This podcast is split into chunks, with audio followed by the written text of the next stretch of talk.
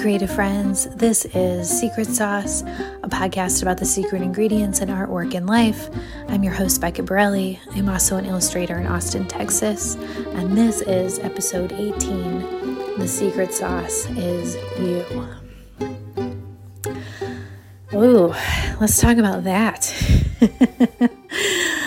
um, I'm coming at you two weeks out here uh, from the last episode. I am, but you know, the story about why I'm coming, you know, why I skipped an episode last week is kind of weirdly relevant to the episode story today. So I want to talk about that and um and also talk a little more about secret sauce, you know, in general because by this point I had been planning on having some guests on the the podcast. I've had two in the pipeline um coming up soon. Jason had been on and is going to be on again. Um, also, I have this whole list of people that I want to reach out to, all the things. And, and just like cooking Italian sauce over the course of a morning and afternoon, just like my grandmother used to do.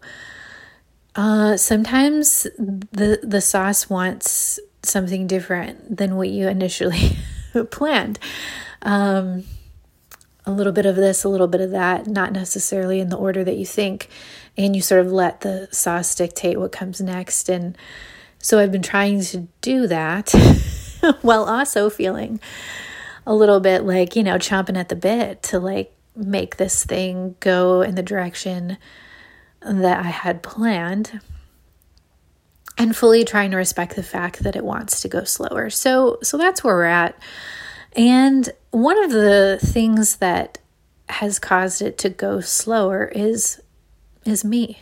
Um the secret sauce is you. And so I want to talk about that idea because you know when I had started this podcast um, my my intention was to talk about the ways that I was navigating a world of making um, making things, authentic things, like the things that were uniquely mine to make. And also talking about the stories that were helping me navigate some of the struggles, you know, and I wanted to talk to a lot of people about that because I'm fascinated by that by that idea. Um, for example, Jordan from Growler Domestics, the furniture um, reclaimed wood um, fabricator maker here in Austin, who is absolutely coming on to chat here in the next week or two. Um, you know, I, to me, his superpowers go so far beyond making beautiful work, which he absolutely does. If you, I remember I was talking to some people that I know about how Jordan was going to be on. And I'm not going to say who they are in case they feel shy, but they were immediately like, oh, that guy's so freaking cool. You know, that that's like this visceral reaction people have that know him. He's this really warm, friendly, nice dude that literally like will walk into a room and just make everyone feel comfortable. Like I don't even know him that well and he's coming on the podcast like he's a BF eh, because that's and that's Jordan. Like that's who he is. To me, that's a really great example of the secret sauce is, is Jordan. Like if you separate Jordan from his business and hand that exact same business to another equally talented wood woodworker, fabricator, welder, whatever, it would be totally different because who Jordan is is intimately connected to what he's making. And that's that intersection is what Secret Sauce is about for me. And the reason I was inspired to do a podcast on that topic is because weirdly, I was really wanting some help with that when I was starting out. I was really struggling with the intersection of who I was and what I was making. And there weren't a whole lot of resources available if, if i'm being honest i i would go online or i would go to like workshops or or listen to panels in austin and and there was this plethora of wisdom on being a solo entrepreneur being an artist who had a business being a creative um, business owner all but all of the resources were about technique like how do you build a spreadsheet? Like, how do you do social media? And, and that was really helpful. And also, that was not what I personally was struggling with. What I was struggling with was that the minute my business started to take off, like really work in a way that was beyond what I had hoped for, I immediately started to have this equal, like equally proportional level of blowback in my personal life with my mental health, with my psychological health, with my physical health. And it was like there was this weird, like something going on, but there was no one talking about it in a way that like really resonated with my experience, right? Like I started to get this sense that I was deeply connected to what I was making. And as my art business grew, it was also shifting and stretching and pushing and pulling me, Becca, and I didn't know, I didn't know what to do with that. And Secret Sauce has been in some ways an attempt for me to share some of the stories that helped me navigate that time because there's there was no one else talking about that and I and I wanted to be a voice for people that were interested in making something or following a dream that was, you know, risky and adventurous and scary and then also help them like navigate this this inevitable blowback that I think happens whenever you pursue a big creative dream. And so I want to talk about that a little bit more specifically in this episode. That the secret sauce is you. It's not what you make. It's not your art, it's not your music, it's not your sculpture, it's not your business, it's not the cars that you tinker on or the hair that you might style or whatever your creative outlet is the culture has done this like fascinating job of really convincing, I think, the world that the value is in the thing, the value is in what you make. And my experience is the opposite of that. That what you make is attached to you. And yeah, what you make is great. and it's 100% valuable because what you make in the world helps people and serves people. Um, all, like always like even even when we're not trying just the simple act of putting things into the world serves people in some way even when we're not trying but there's this fascinating connection to who we are that is so ridiculously overlooked and because it's overlooked, I think it's a huge part of one, why a lot of people quit following a dream. Uh, two, they burn out. or three, they just completely like. do you hear my voice stuttering? Woo! Where did that come from? um, sometimes when I'm like super channeling or like something like really awesome is like coming through, I can't catch the words fast enough. Like the speed with which they're traveling through my throat seems to surpass my ability to like articulate them. is what was happening just then. Um, there's this on a really cool tangent because I feel like this is important for makers that are listening. Elizabeth Gilbert, the esteemed writer of Eat, Pray, Love and Big Magic and all these other books, gives this fascinating TED talk where she talks about interviewing Virginia Woolf. Oh, I apologize if I'm messing up her name. She's a poet.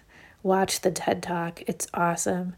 And she talks about how that she was interviewing her, and this, and Virginia, I'm almost positive it's her first name, was describing how she how poems would come to her. And she would say that she'd be working on her her family's land. She lived on a farm.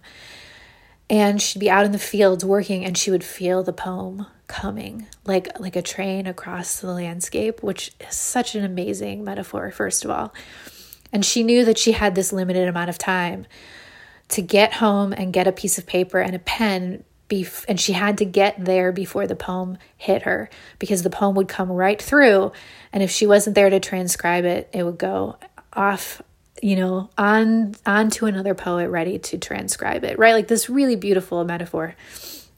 And she would talk about how sometimes she would get to the pen and paper right as the, the poem was coming through her. And so she would grab it like by the tail and pull it back into her body and transcribe the entire thing from the last word to the first, like imperfect, perfectly backwards. Which, y'all, that's just bananas. Like, I, what a freaking amazing creative story. And sometimes when I'm doing these podcasts, I, I really do get the sense that there's this thing coming through and I, I'm just trying to keep up.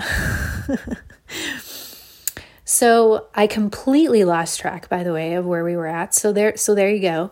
Um, but I'm gonna just kind of pick up where I feel like because that's what we're doing.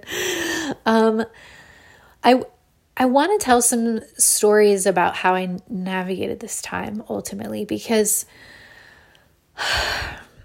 it was really it was it was a scary time in the beginning of working for myself, but it was only scary because there was no one talking about it and in a way that resonated with my experience. And so I felt really alone. I think even the most challenging things can feel much less scary when there's other people around us to that understand what we're going through. And so it's sort of with that agenda in mind that I want to talk about this idea of you are the secret sauce. The secret sauce is you. Um, and one of the sort of ideas that I'd like to posit before I tell this story is is one of sauce. so um, if you're making sauce, if the sauce is a metaphor for whatever you might be making in the world, as your sauce reaches more bowls and more people get to consume it or be exposed to it or enjoy it, the larger the container has to be. The the, the more bowls you have to have or or the bigger the the bigger a singular bowl you have to have. Like that that there's this deep intimate connection between you and what you're making. And I want to tell a story about, I want to tell two stories about very different ways that I became aware of my connection to what I was making and very aware of the ways that pursuing a creative dream was almost not at all about what I was making and much more about how I was going to remake myself because they're connected. And it's not an, a totally new idea. Like, I was pretty connected to this idea because in grad school at the University of Texas, while I was doing my thesis research there, I came across this book that talked about this idea called The Art and Experience by John Dewey. And it's an incredibly hefty book to read. I didn't actually finish it, but I loved one of his main ideas. And, and one of his main ideas was to really to really value and understand the value of anything that's been created.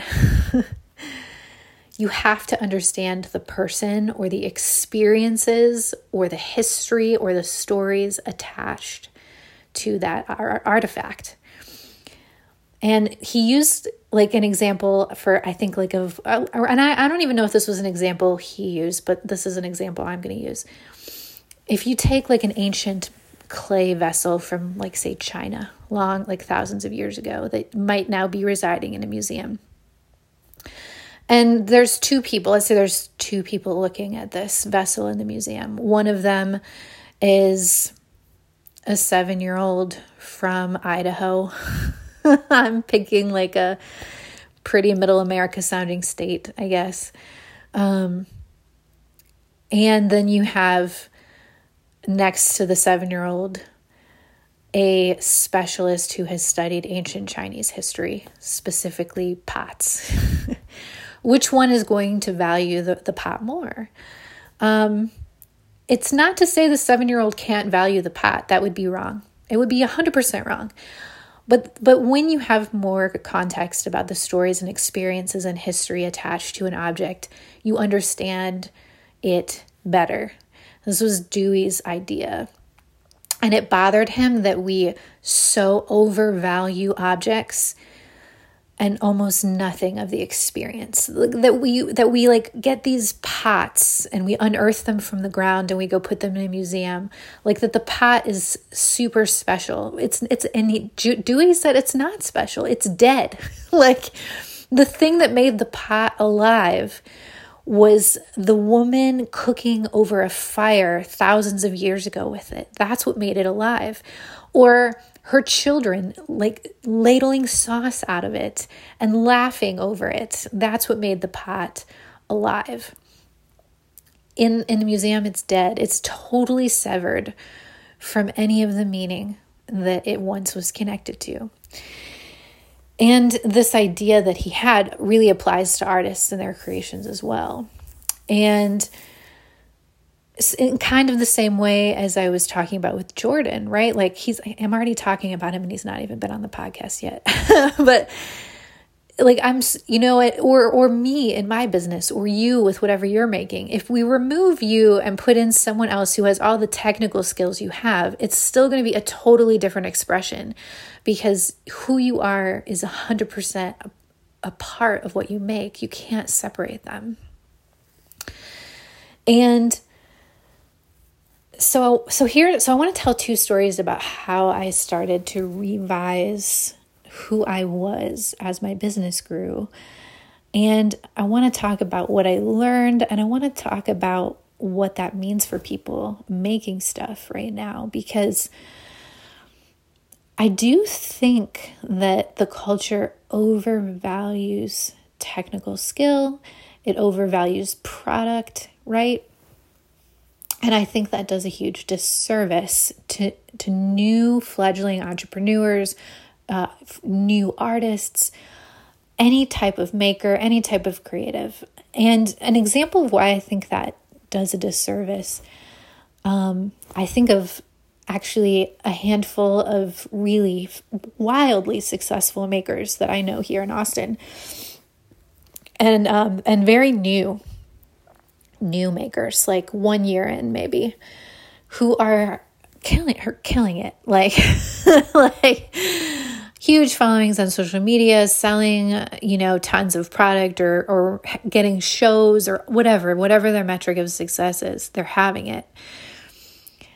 And because of my fortune to have an intimate relationship with them behind the scenes, also knowing that they're freaking the fuck out. you know, everyone on the outside looking in is like, "Oh god, it must be so amazing. They're like they're they're so lucky, everything's so cool." And for a lot of people, they're not enjoying it at all. It's really interesting. Um, and that's not to say that everyone's this way, but a lot of new people, a lot of people that are new to making things and new to creating a dream and new to pursuing a passion who have relative success doing it will have this experience of freaking out. And part of the disservice that happens to new creators in the world is that we're sold this idea that if we have success putting our shit into the world that will be that will be fine. And that's a lie because we're the container for the stuff that we make. And if the stuff that we make gets bigger, guess what? We got to get bigger too. And if and and because there's no conversation around us getting bigger and how to manage that and how to navigate that, there's this I I believe there's this huge burnout, fallout, quitting, all the things. And so these two stories um, I think do a good job of articulating two ways that I navigated this feeling, this expansion, and the subsequent fear that my vessel was just going to break, you know? Um, the first story is um, one I've told before, not on this podcast, but before I started Secret Sauce, I, I did this like um, alpha version of a podcast on SoundCloud, and I did like actually probably about the same number, like 18 episodes or so, very randomly, like, and it was like I think entitled Thoughts I'm Having or something pretty generic. And I would share just stories of things that I was navigating with artistically and creatively at the time. And this story is about the first time that I was ever asked to do work for free. And it was a special experience. It was really formative uh, for me as an artist and became this really important part of the foundation that I built my business on. And I didn't totally realize that was ha- what was happening at the time. At the time, I was so stressed out because I was I was pretty broadsided, if I'm being honest, by what happened. Um, and and this is kind of this is kind of how it went down. So I'd been working for myself for about a year and a half, and I had partnered with a local business in Austin on a charity product that they were using to raise money for um, a good for a good cause, and I had donated the illustration work for it. And this particular organization was connected to a national brand. And somehow, someone higher up in the organization uh, that worked for their national office in LA saw the illustration work I did for them. And they asked if they could reach out about doing some illustration for this national um, brand release that they brand like rebrand if I'm uh, that was about to come out and I was so excited, y'all. I was freaking out. Like, I was really still like just blown away that big brands and companies were interested in working with me. And I was getting my feet wet more and more. And I had just finished, this was important to this story. I had just finished my first really big illustration gig with the Texas Gro- grocer, HEB, which anyone in Texas is very familiar. It's a very loved company. Their reputation precedes them. They are such a fabulously run organization, and I love working for them. I've had the fortune to work with them a few times. And it was the most I'd ever been paid for illustration. It was awesome. And they had asked what it would cost for them to purchase ownership of the IP or the intellectual property, which would because uh, for those of you that are in illustration and you're new, um, never give away your art ever. You always own it forever and ever. this is something that should have been obvious to me and wasn't. I my degree was in education, and so as I began illustrating for other people, this was not an intuitive concept, but it was one that I learned pretty quickly. Um, you never give the rights to your art unless someone is really willing to pay for it. And when HEB asked for um, for a quote on purchasing the IP, I did a bunch of research, and it was going to be to the tune of five figures at least. And the reason why that's so expensive is because they like it, until you really like get with a lawyer or something who can like walk you through the implications, it seems so exorbitant, but really it's not. Like they could literally take my design and do anything they want with it. They could distort it, they could add another artist's artwork to it, they could break it up into little pieces and put it on posters and car wraps and grocery like they could make it they could turn my work into a whole branding campaign and use it as as part of their whole freaking brand presence. Right? Like when you give rights to work, it can be used to any extent you know that the client desires and so it should be priced as such so i was really grateful that this happened because i had had this experience with heb and then when this this um, national brand reached out about working with them i had a little bit of context for what happened next. Um, so we hop on a phone call and I immediately noticed some interesting, like, word choices like right off the bat and i i've talked about this before with people in, in my life i don't know if i've talked about it on this podcast but when someone's going to ask you for something for free, there's certain words they'll use or certain words they won't use. And if you work for yourself long enough, you start to get really sensitive to what those are. And a lot of times, I won't even totally know. I'll just feel it. Like it's very subconscious.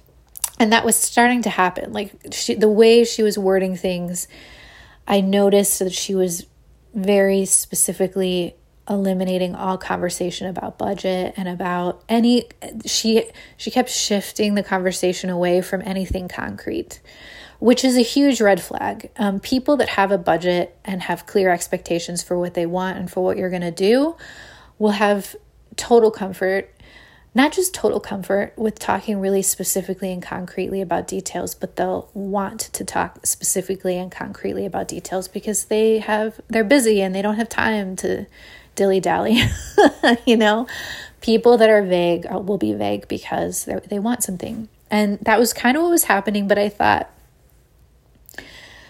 you know, surely they're not going to ask me to do this for free because, I mean, this is like a huge brand that was a for profit organization. There was like paying me my standard rate would have been incredibly easy. And and sure enough we get to the we get to the like finally we get to the specifics of the project and i find out that they need this design in two weeks which is considered a rush design um, and so therefore twice as expensive because i have other clients like i have tons of other clients and if i'm i'm gonna have to work late nights to get yours done now right like this is these are standards i had learned about as i worked for myself and and then on top of that, they wanted ownership of the work because they wanted to be able to use it on social media, on posters, and they didn't want to. They didn't want to have to pay each time, right? And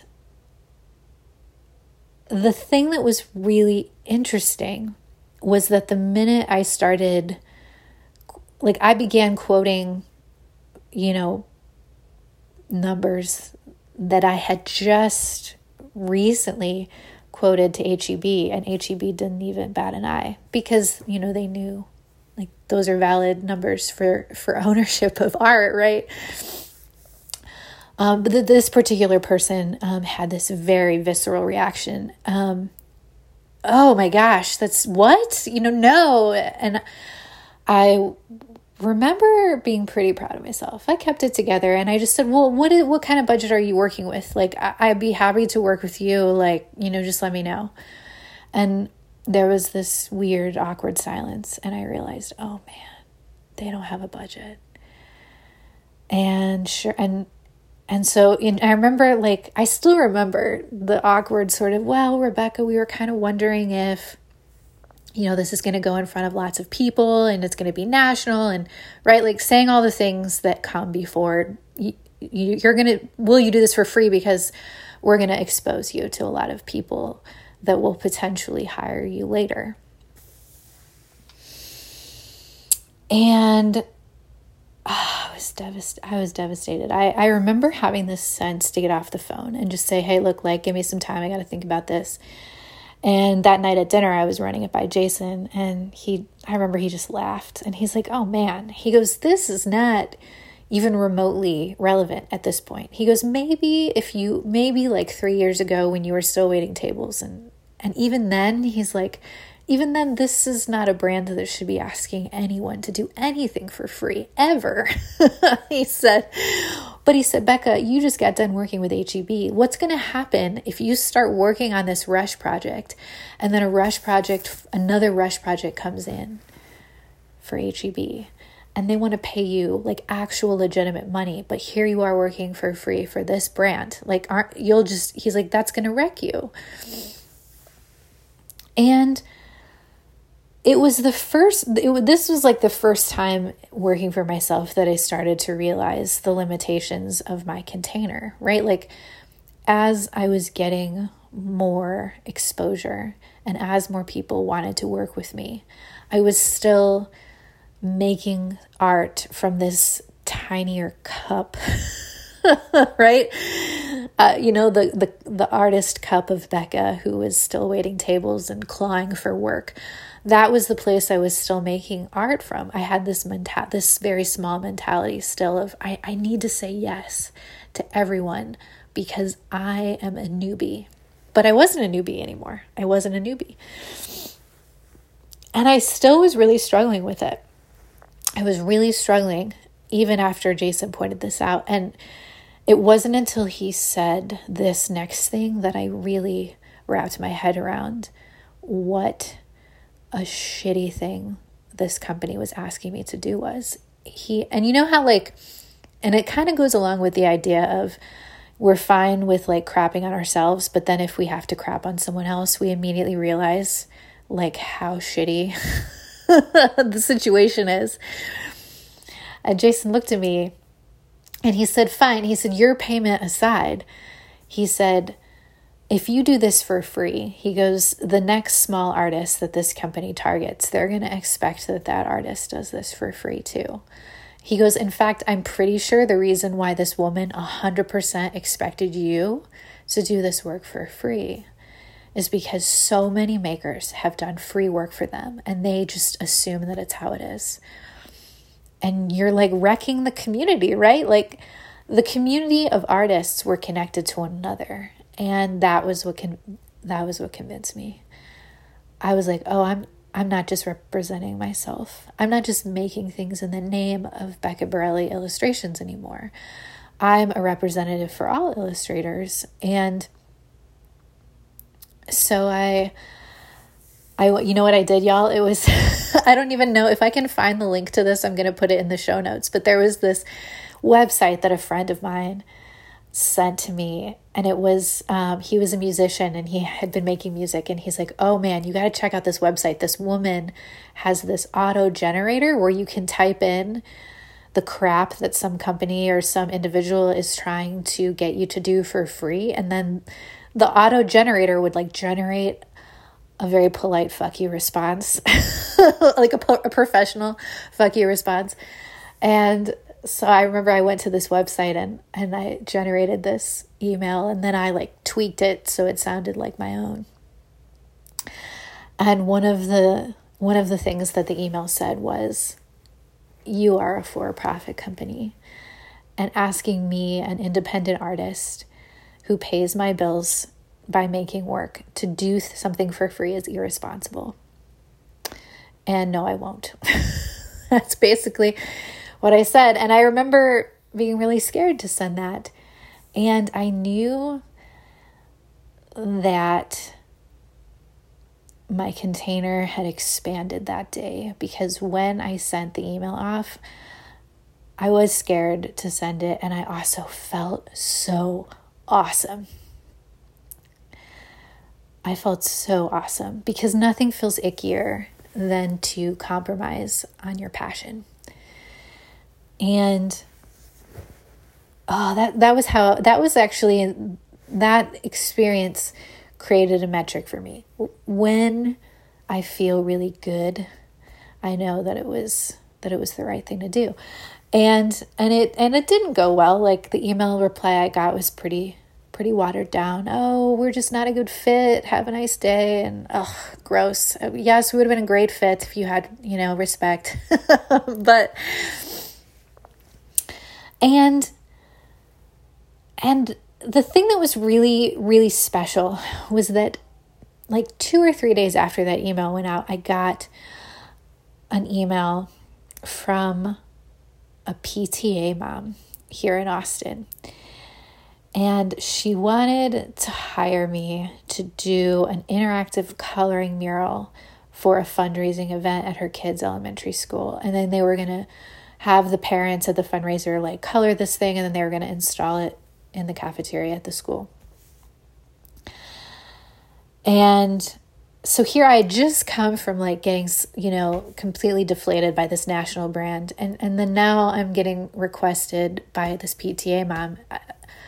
You know, surely they're not going to have a budget, right? I, I, I used to be a school teacher, and I had every reason to believe that this was going to be another request for me to donate my time.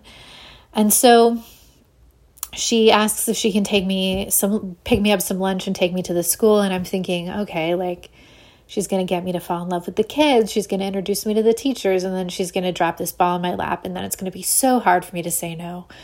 So I decide like even before I step foot in the school, I'm just going to let her know outright like I'm not in a position to donate the time. I hope that's okay, but if it's not, I understand. So we're we're like walking up to the school. She's purchased this lunch for me, and I I kind of I just drop the ball. I just say, hey, look, like before we get in there and talk to all the teachers and administrators, I just wanted to be upfront about my situation, and uh, and she cuts me off and laughs and says, "Oh no, girl, we've got we've got a budget." Yeah, you're you're fine. Um, she goes, you told me what your price was, so we so we got it. We uh, actually had it donated by one of the school's partners. There's a local business that's going to be covering your your labor fee, and that was really that was really important for me to experience because it made me realize that um, when you expand. the only thing that you push out are the people that uh you know don't don't have space with you you know? And it creates all this new space for the people that are you know interested in working with you. And i also learned that people will make they will find the money. If a, if an elementary school can find the money anyone can find the money. And so so that was huge. I I I remember that change that changed how I made things going forward because up until that point I viewed everything from this small cup size container that anyone that was willing to pay me or anyone that was willing to give me any kind of no, like attention was valuable and it was through this experience that I realized no, I I actually when someone requests my time, that's time away from my family, that's time away from my loved ones, that's time away from my art. And and as my container expanded, so did my peace. There was substantially less stress around requests from organizations to donate my time because I had a whole protocol after that of how I was going to deal with it. And not only did I have a protocol, but my container was big enough, you know, instead of this big behemoth of an organization coming up to teacup Becca and asking her to do something. Instead, they were coming up to like mixing bowl Becca. the secret sauce is you, right? This the second story is slightly different you know because the story of this organization and how i navigated them asking me to donate my time was very concrete and specific. But this next story is much more like macro level i guess if if i'm trying to think of a way to describe it. And this is kind of this is kind of how it played out. So so this so this this whole situation with this organization asking me to work for free this happens in March of 2017.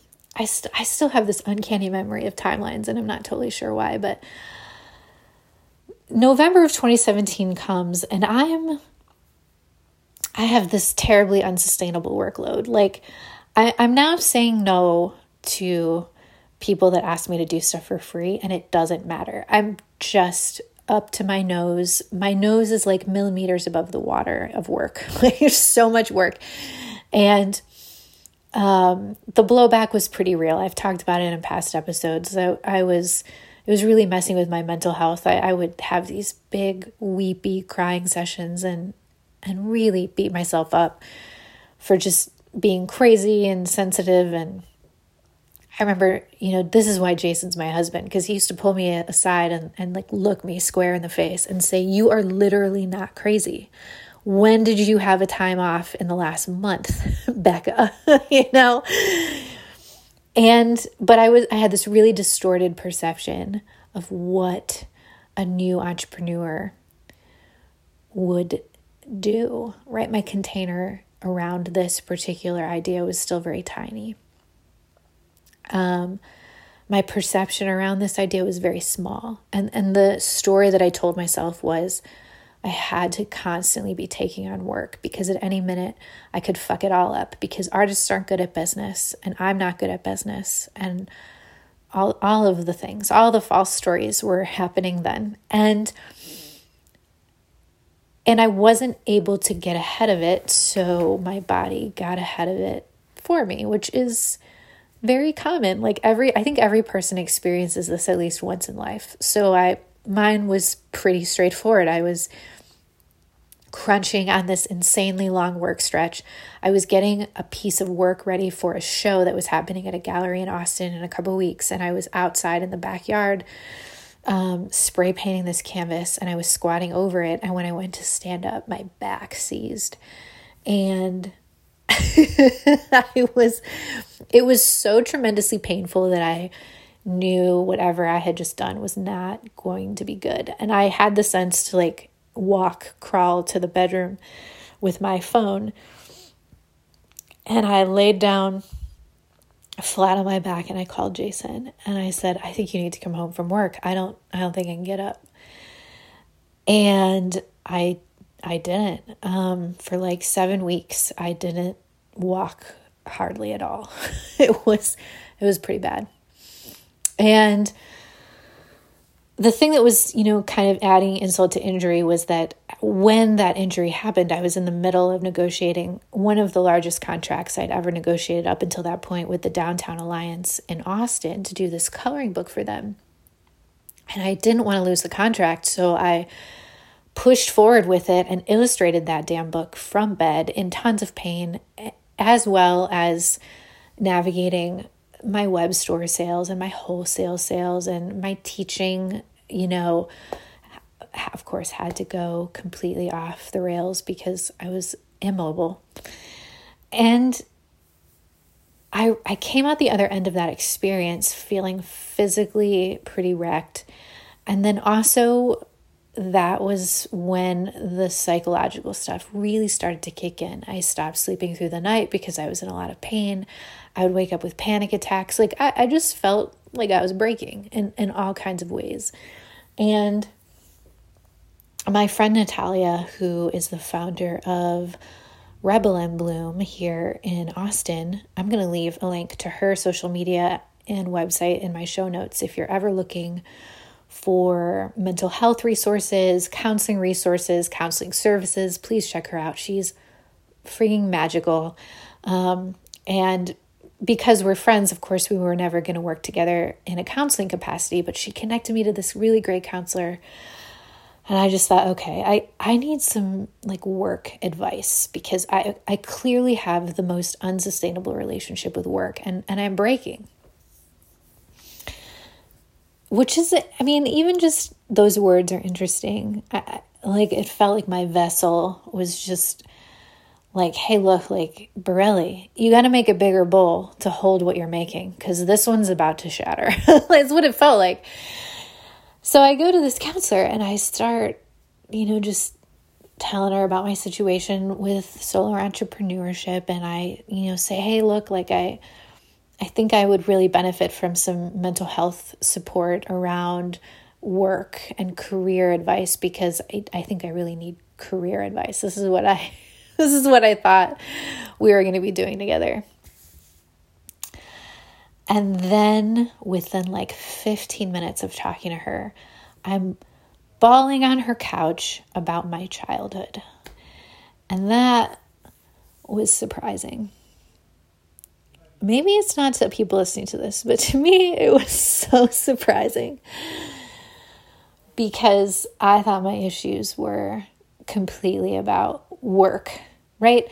This is this is part of the way the culture does a disservice to us. Like if the thing that we're making is if we're struggling with making something, the culture has taught us to focus on the thing that we're making. And clearly that's the problem, right? So clearly the problem is my art business is is is the problem. My art business is the problem. And and then talking to this therapist, she was like, "No, like you made the business."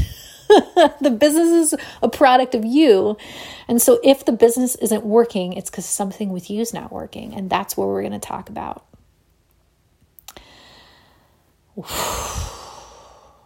right? I mean, that's that's an exhale right there. and for the next next 6 months, I mean, I'd be lying if I didn't say it wasn't crunchy as fuck. Like we were talking about stuff I did not plan on talking about. Talking about stuff that I did not think had like that I hadn't even thought about in like 25 years, y'all. Like it was crazy. It was really I was just like an open wound every day. I I because all the feelings were at the surface and and it made me realize as we were you know working through healing a lot of things from when I was six, seven, eight year, eight years freaking old, y'all, that were a hundred percent playing massive roles in how I was structuring my business and making things and interacting with clients and all the things.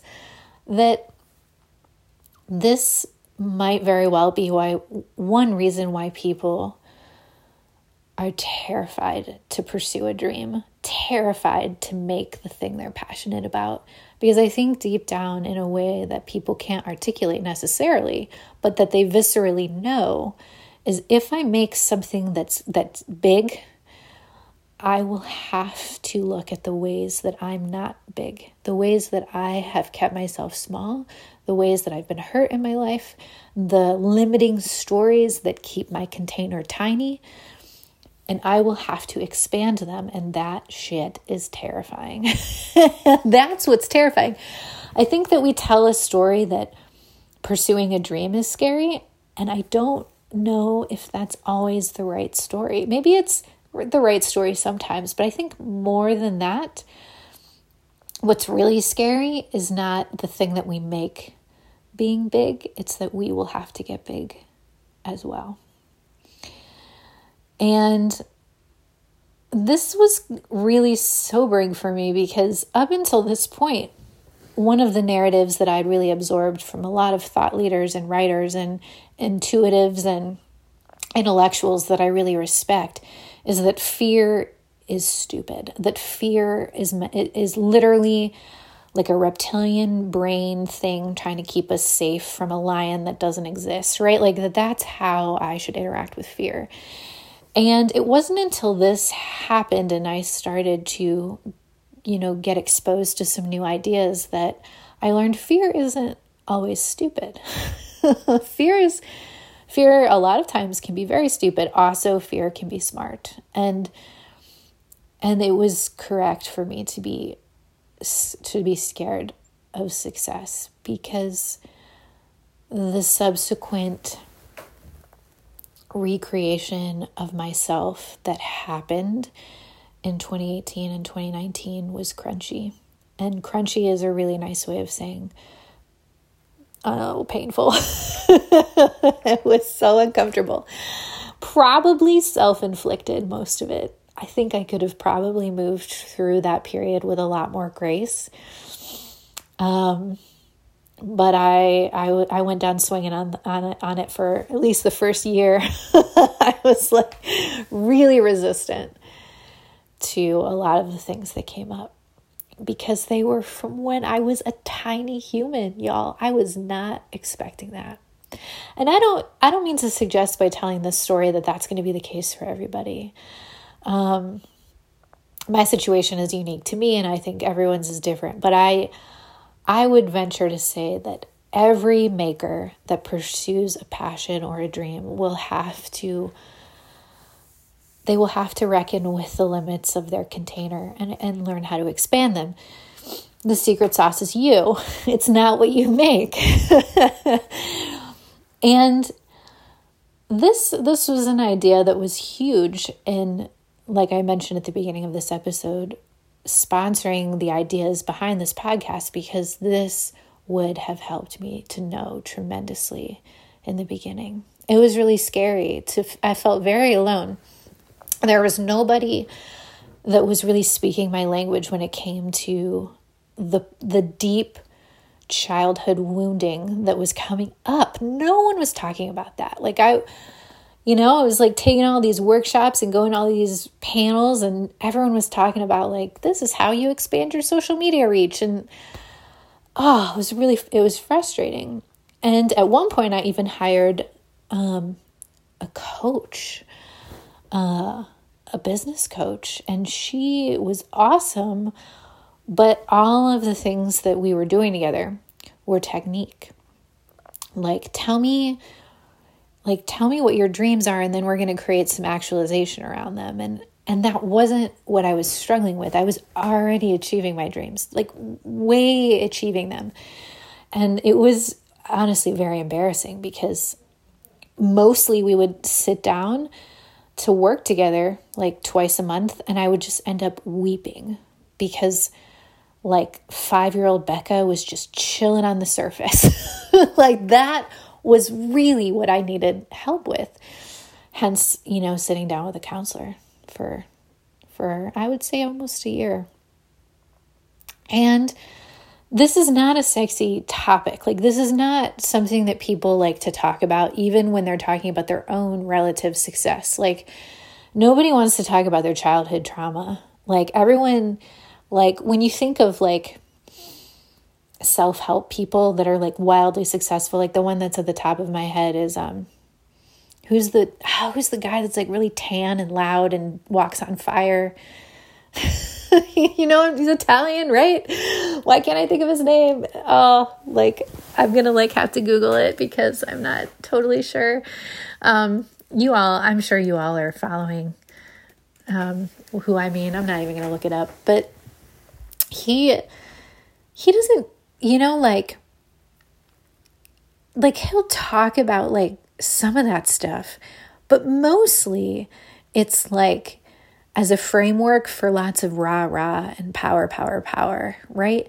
Like going into the deep like crunchy depressing mucky work of like looking at your childhood in a meaningful way that's not something that can happen at a retreat. Like it's something that take like it took me 2 years.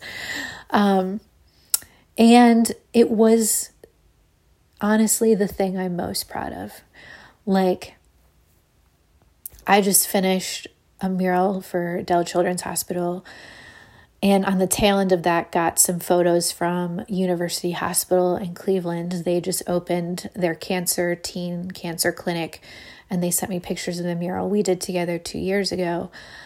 And I was able to share those publicly online relatively back to back a few weeks ago. And I got this outpouring of like well wishes from followers and friends and family. We're so proud of you. We're so proud of you. And you know, there's no shade in in them being proud. Like that's that's what's on the that's what's there for them to see, right? Like I'm not getting online and talking about my counseling sessions from 2 years ago. um but the murals are like so secondary. Like I'm most proud of of that of that counseling and the reason why is because and even Jason will, will say this to me when we talk about some of the things that I'm encountering and working through in my business right now. He'll say, Can you even imagine if this happened to you three years ago? And I know what he means. Like, I would have been ruined. um, I, I did. I recreated myself. And I think everybody who makes things in the world inevitably will have to reckon with doing the same thing. And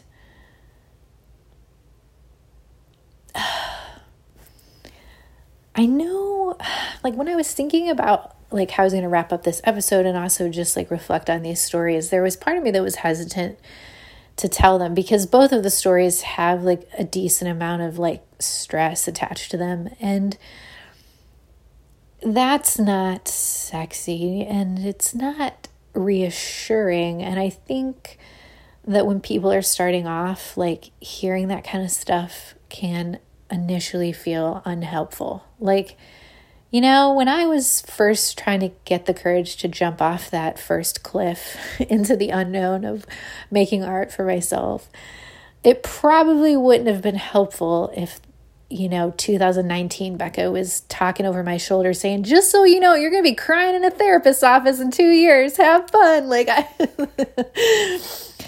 so I didn't know if it would be helpful to share that here now. Like, I have no idea who's listening to this. I'm guessing everybody's coming from a different place and a different vantage point in their own creative lives and their own dreams for their lives. And also, my goal with telling those stories was to normalize the experience because when I was going through it, it just felt really freaky. I was, I really began to to worry. You know, I don't know if I'm doing this right because everyone else who's having success is, you know, this is the downfall of social media. Everybody's talking about how happy they are, and really, I was borderline in need of medication in 2018. Like I was that stressed and depressed and all the things. And um and I also absolutely didn't talk about that, you know. Uh and and so I wanted to talk about it here because it was from my vantage point now, the stress and depression was part of growing my container. And it's it should be noted that um, it's not always a successful thing, right? Like stories don't always have a happy ending, nor do they always have sad endings. Like it's usually a little bit of both. Like I, I had tried this exact same journey as a school teacher in my 20s, and I had to leave. I had to leave. Um, and from the vantage point of, you know, winning the race, I was a failure. I, I had to leave. And but the lessons from that time then helped me the second time. And and I was able to overcome that expand expansion request in my 30s when I was working for myself. And so you know that i guess i just share that because maybe you'll try to make something and you and it freaking won't work. Like you'll try it's too much you quit. And that's like so valid. That i catch myself sounding like a valley girl on here sometimes. That's like so valid. I get really worked up and valley girl bucket she just comes she just comes right out. But um when you quit, it's not the end of the story. I, I fully, looking back, quitting teaching was was so I was in so much despair at the time and I felt like such a failure. And now I'm so grateful I did because what has come since has been so beautiful and beyond expectation. And so this process of expanding our container doesn't always have to lead to some victory. It's just part of this evolution that we're all going through as we make the things that we're here to make. We are the sauce. I don't know if this is, you know, sometimes I'll sit, I, I, and this is the truth, I'll sit down to record these and I won't totally know where it's going. And so I'm hoping that this was helpful in some way. Take what resonates with you and leave the rest. But it was interesting timing for me to share this string of stories because I'm going through one of those really uncomfortable expansions right now um, with things in my professional life, things in my personal life. And I'm realizing as these things are now happening during a global pandemic that this is what our world is doing that we are all in the process of expanding and it's so uncomfortable. And on the other side of it, the soup is going to have so much more space, and the stuff that we make is going to be so much bigger and more awesome because the bowl got bigger. We are the secret sauce. Anyway, I love y'all. If you like this episode or any episode, please consider sharing it. Um, one share will will sometimes triple the amount of people that listen to an episode. I don't know if y'all knew that. So, um, thank you to, to those of you that do that on social media or through email or however you share. Um, we have a Patreon now. I'm going to leave the link is always in the show notes as well as on my website. This episode gets posted to Patreon subscribers first, and as well as other patron perks that are available um, on the patron uh, Patreon website. Go check them out if you feel like supporting this website. It make I'm sorry this podcast. It means the world to me. And if you are not in a position to patronize the podcast, thank you for just putting your ears on these episodes. Just showing up and listening is tremendous, and sharing it with people or leaving a five star review does mean the world to me. Uh, I I do fully plan on having guests. I've just had so many weird technical difficulties, and then all of this weird stuff happened in my world and, and it just wasn't going to be time until now. Um, but I think we're back on track for regular episodes coming at you weekly. Thank you. I love y'all.